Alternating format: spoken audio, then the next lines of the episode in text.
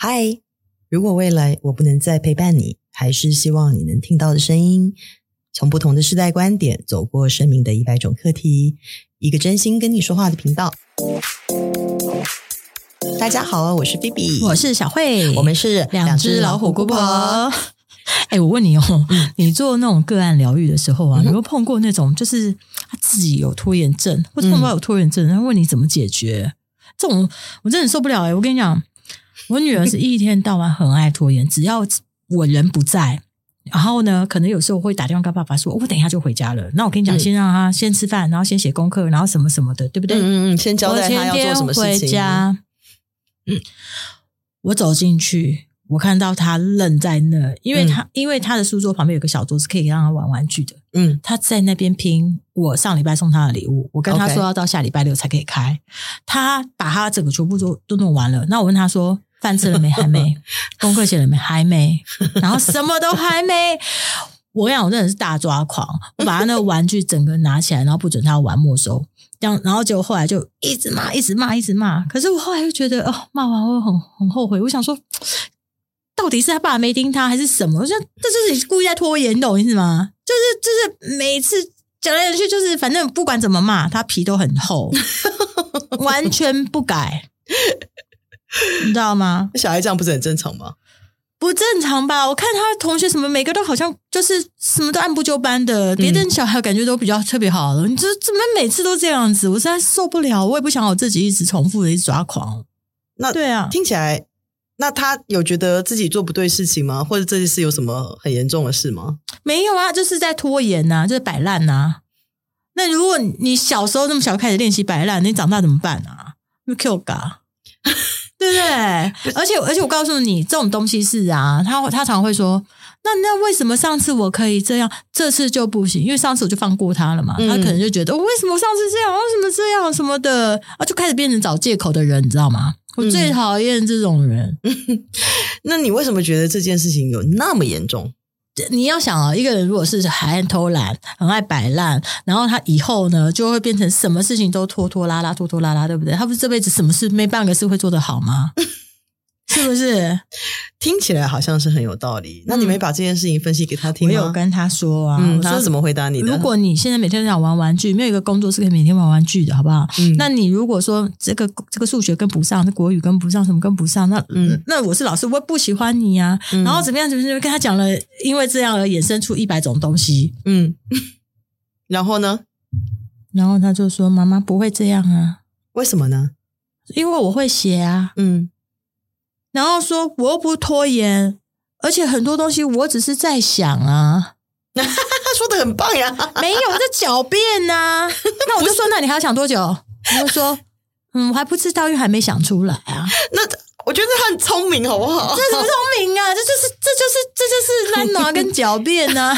懒惰是懒惰的意思哦。对，好，我我觉得我觉得差异是这样子的，就是你是一个很聪明的人嘛。然后你也是一个节奏非常轻快的人，思绪非常灵敏。可是你有没有想过呀？就是当因为你刚刚说不是小花子跟你说 我不是拖延，我只是在思考啊。嗯，你有没有想过，万一呢？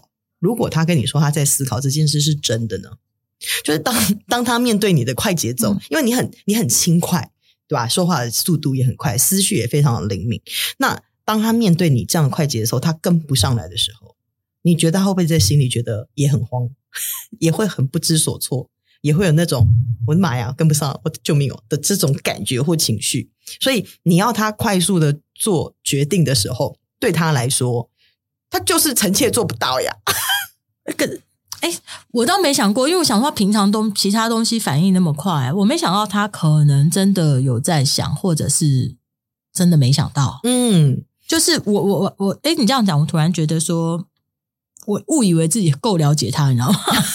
或者是说他有时候就是被宠了，就是你会觉得说，嗯，大家都宠他，他觉得说我可以这样啊，会可我可以拖拉什么怎样怎样怎样怎样怎样啊？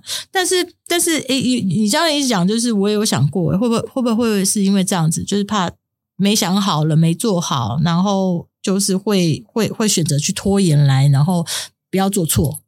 对啊，因为你知道吗？就是我觉得人人都会有自己不擅长的事嘛，嗯，跟我们会很擅长的事。那他有不擅长事情事的事情的时候，真的就不太容易有这么大的勇气，会直接去直面直球面对，你知道吗？嗯、那也许有可能是会怕丢脸啊，或者是就是这些情形，这种心态都是很容易选择用拖延症来来掩饰这种自己的呃情绪上的不安呐、啊，这是很正常的嘛。哦那、啊、我没想那么多诶嗯，那你可以观察看看，因为我自己的感受是，我觉得拖延症的人呢、啊，通常是有几种心理心态，嗯、对，就是嗯，不愿意面对，嗯，不愿意承担，嗯，不愿意行动，嗯，不觉得重要，嗯，不愿意面对，不愿意承担，嗯、对，不愿意行动，对，不觉得重要，对，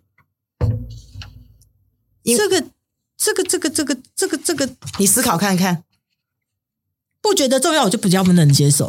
不觉得，不愿意面对我。我刚刚你讲的时候，我突然觉得，哎，对啊，会不会是有一些数学他做起来会觉得，他怕错？对，像我有时候发现他没有写，是因为他故意空着那个，他怕错，因为怕失败嘛。对，嗯。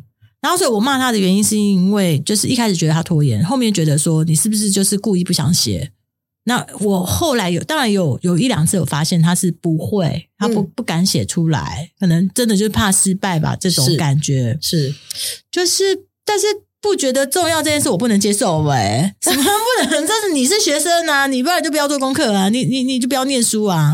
其实不愿意面对，当然就是除了害怕失败以外啊，嗯、那不愿意承担，有些时候可能会因为觉得这件事很麻烦，嗯嗯，你懂吗？嗯、就是我觉得我不能做好。嗯，他就会有这个不愿意承担的感受嘛，嗯、对吧？就开始用拖延嘛，嗯，对吧？那有些时候我们不愿意行动，嗯，是因为可能比如说有些事情我懒习惯了，嗯，反正我懒，反正没关系，就有人会做，对，对，或者是就是我不愿意行动，是因为这件事情没有足够的吸引力让我行动啊，对，所以我就不动啊，我就一直拖啊，对，这些事情不是都 已经很明显的心态是可以理解出来的，对吧？嗯，对啊，那。小瓜子如果选择就是这件事情是慢悠悠的，那有没有一种可能，他其实就是在跟你说，那我就觉得不重要 啊？可是问题是不不可能不重要。比方说有一些东西是，比方说功课或什么的，他其实也会在乎老师觉得他写的好不好啊。嗯嗯嗯。他考试，比方说如果他不在乎，他就不会不敢告诉我考不好的分数.对不对？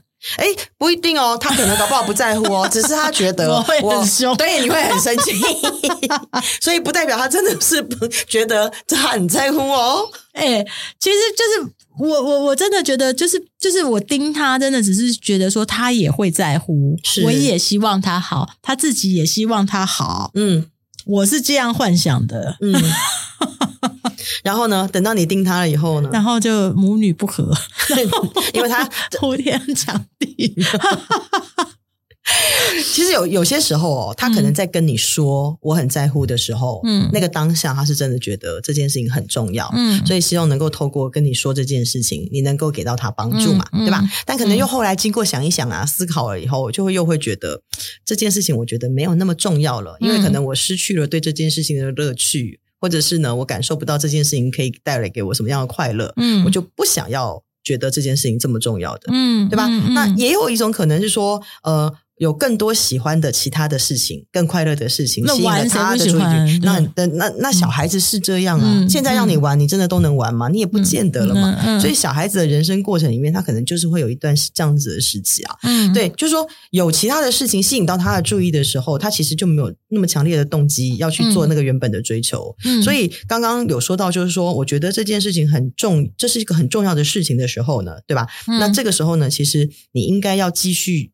去让他感觉到说做到你的要求，嗯，那你就可能要去做到一件事情，拉高他对这件事情的一个期望值，嗯、可以理解吗？就是你想要他去做到你想要的，有没有个胡萝卜吊着他是吗？对，就是你要拉高他对这件事情的期望值，才能让他一直觉得这件事情对他很重要。哎、嗯，那对不起，我可以打岔问，因为期望值有时候是得到的东西，或者是。他对他自己的期望，我们是要勾起他对他自己的期望。这个要因这个要因地制宜的，嗯、这个因事件不同是要设定不一样的东西的。嗯，对，就是说很多人，我觉得教育的方式有非常多种，真的还是要看小孩子的人格特质来决定。嗯、就是对这件事情的期望值，到底是应该是一个物质上的奖励、实质上的奖励，或者是一个精神上的奖励？嗯、这个也是因人而异，因家庭教育而异的。他没有一个一定对或错的一个方向或方法。所以别看书养就对了。有时候看书会压力很大。嘛，因为他们讲的都好自私。嗯、对，所以就是嗯，这这个真的是不同的选择。嗯，对。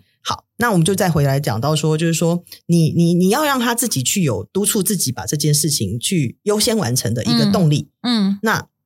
如果他没有，嗯，对吧？那如果你没有在他心里面让他觉得说，哦，这件事情对我来说完成了以后价值感是大的，嗯，然后是他完成了之后可以得到更大的成就感，嗯，好，优越感、满足感的，那他就没有积极的动力要去完成了，嗯，所以可能在他小小的心里面，他是真的在思考说。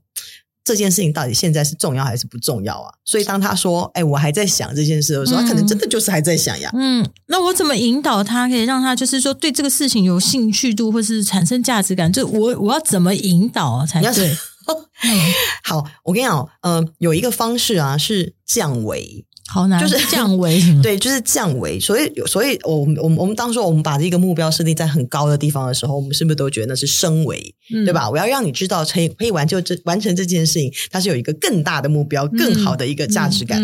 但其实我要讲的是说，针对小孩子部分，其实反而是降维。当然哈，我跟你讲，有些时候 面对就是呃成人拖延症啊，这个方法也是一个很容易很容易这个改变拖延症的一个方式。是是是把目标放低一点吗？不，不是把目标放低，而是把目标拆解。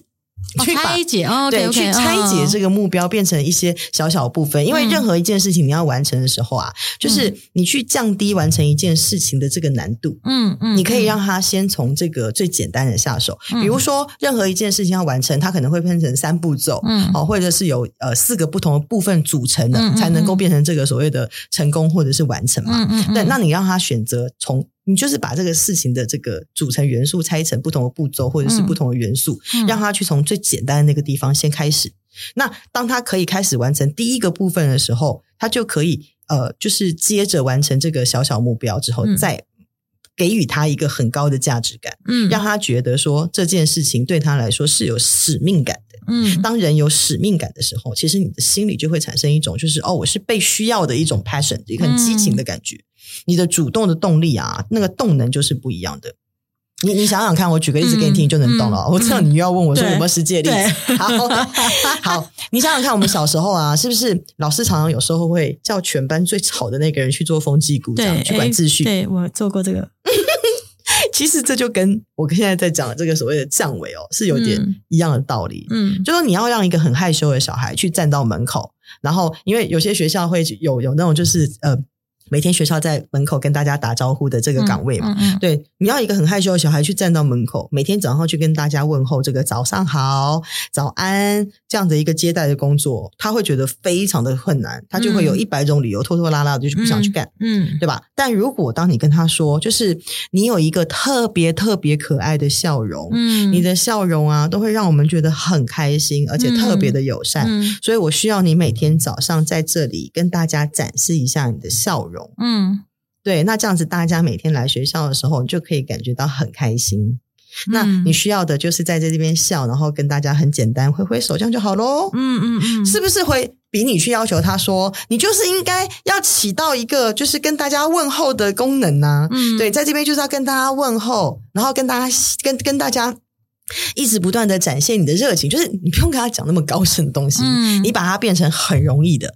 嗯、对，就是你如果一定要要求他说，每一个人走过去，你都要跟他说早上好、早安、Good morning，你会可能对他来说这真的太困难，困难。因为他害羞嘛。哦、但如果你就每你只需要去跟他讲说，哦，你就跟大家挥挥手，嗯，对，笑一笑，点点头，嗯、这样就好喽。他是不是就觉得这件事简单了？对对，而且因为我特别可爱嘛，我特别漂亮嘛，嗯，对，那这样子我跟人家笑，老师说就可以有大家都很开心嘛。他是不是就觉得好像我肩负了一个让大家开心的使命感？对，哎哎哎，我觉得这个事情我想到前天，因为刚好我们要跟一个妈妈，就是同学妈妈拿东西，但是我女儿就是她其实常常我们叫她叫人叫人，然后她都。不好意思叫，其实我知道他想叫，而且他有时候会很小声的讲“阿姨好”，然后你根本没有人听到什么东西。你刚刚在讲什么？阿姨好，然 后阿姨好，然后都没有人听到，我们也不知道，所以就 murmur 这样。然后那一天我就跟他说：“你知道吗？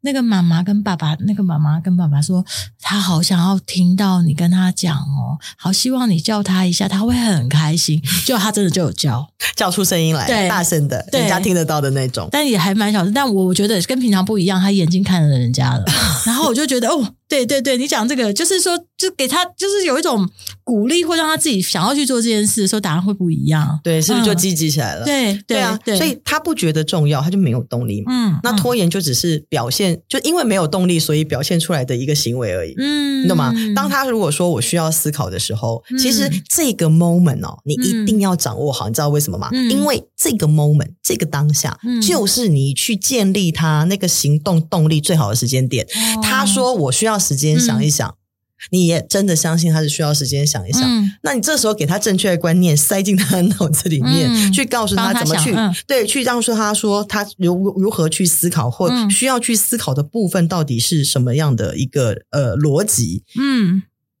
是不是就是很完美的一个对对对，所以大部分的时候，你其实最好是相信他说的是真的。那 可是有时候也是有假的啊，有时候也对不对？呃，我觉得小孩子。其实哦，他们通常第一时间说出来的话，嗯，是认真的，嗯。但是我经常看到很多的呃家长。他们真的会在第一时间去否定小孩子的说法，嗯，嗯呃，并且先选择的就是不相信，嗯，或者是把自己的意志强压在对方的身上，所以还是大人的问题比较多。对，就是所以，其实我觉得小孩子在第一时间表达的，其实常常是他们真心的想法跟意图，嗯，嗯对。可是真的是在成长的过程，你知道吗？就是可能经过，你想啊，一个三岁的小孩一直一直不断的被告知。你不可以表达你自己的意见，嗯、你觉得在在他六岁的时候，他还能如常的表达吗？嗯，但是如果一个小孩就是自小，他就非常被鼓励，嗯、就是说他可以去表达他自己真心的想法，嗯、但是在他表达之后，他永远都是得到了否定。嗯、你觉得他还能如常的去表达吗？嗯、那所以的，就是当小孩自己在表达第一意愿的时候啊，其实真的要认真听，因为那可能真的是他真心的想法，嗯、但不需要去带着批判，或者是带着就是我比你。老道，比你资深，我 比你我吃过盐比你走过的桥还多。哎，这句话比你吃过的米还多。这句话怎么讲的？突然突然错乱。我吃过的盐比吃过的米还多。对，就是其实我们在小孩的身上，也许有些时候也可以学到非常多的东西。嗯，对。那拖延症这件事情啊，其实也是一模一样的。嗯，就是小孩子有时候说出来的这些东西，他可能是说真的。那同样就是说，其实。转化拖延症到大人身上的部分，其实也是一样的。嗯、就是说，我们如果对事情失去动力的时候，嗯、或者说我不知道我为何需要积极的时候，嗯。我没有觉得它重要嘛，嗯，就像我们自己也不是一样嘛，就是 我们都有那种经验啊，写 PPT 的时候，上班族一定都有。你写 PPT 的时候，什么时候写的最好？最后一天，最后一刻，最后几个小时，那个灵感不要太多，是真的。对，可是如果当你得到另外一种奖励机制，告诉你说你提早完成，你可以得到什么奖励的时候，嗯，因为觉得这时间里时间点突然就变早了。对，真的。对，所以然后我们常常会呃卡在一个就是没有办法去完成，是因为觉得这件事情就是太过困难，可能超出我的能力或者超出我的负荷，就就一直拖拖拉拉不想去做。对对对对。那我觉得还有一种拖延症的状况是什么？你知道吗？就是他不是故意拖延，嗯嗯，他是 他是会错误评估他自己的能力。哦，那这种也蛮多的，好不好？尤其 PPT。就现在，他们明明要一个礼拜，结果我们真的拖到最后一天，根本写不出来，真的，真的。所以，如果是当自己这个就是所谓这个拖延症啊，有这个大爆发的时候，嗯，对，我觉得不管是成人还是是身为家长，你去观察到你的小孩，嗯、就是我觉得你这个拖延症现在真的有点大爆泡、大爆发的时候，嗯、我觉得可以还是需要去深入的观察跟挖掘一下自己。嗯，就我们刚刚说的，你到底是不愿意面对，嗯，还是不愿意承担，嗯，是不愿意行动呢，还是觉得它不重要？嗯，因为它可能的原因有很多，嗯，只是说我初步的归纳把它分成这四点。哎，我觉得你好厉害，因为我会归纳哦。要我拆解的话，我拆解不出来这四点。因为 因为整理，我我我通常看问题，我喜欢去整理跟归纳，对因为整理出来了之后，我觉得我自己才会条理清晰。对对对，那条理清晰以后，我的脑袋逻辑就清晰了。但有些时候这不见得是好事哦。嗯、哦，这这那他还会不会有些时候他真的是假的？就是说真的，他就是故意要拖延的，他就是故意的。有可能啊。那这个时候就要考验一下妈妈的智慧了。考验智慧还是耐心？这是共同同步的事情。找到源头，如果它是假的，你也得找到那个源头是什么，嗯、你才能对症下药嘛。那这时候该怎么办？呃，你说他是真的要拖延吗？对。嗯，我觉得每个家庭行使的方法不同诶、欸嗯、有些时候这个家庭的权威人物就会开始出现。是我吗？不一定，不一定，就是有些时候就是透过权威感让他去理解，就是他在这个权威之下，嗯、他有没有需要去服从的义务。嗯，对，那对，那有些时候呢，就是他如果真的是属于，就是我故意要拖延，嗯，那一定还有背后的理由嘛。嗯、就刚说的啊，他背后一定有一个理由，所以让他不愿意承担，不愿意行动，绝对不重要。对，你还是得找到到底是哪件事情让他现在要故意拖延你喽？在对症下药，没错，收到了。我回家好好的从现在开始练习。好了，那这就是我们今天想要跟你说的内容。非常感谢你的收听，我们下次空中再见喽，拜拜。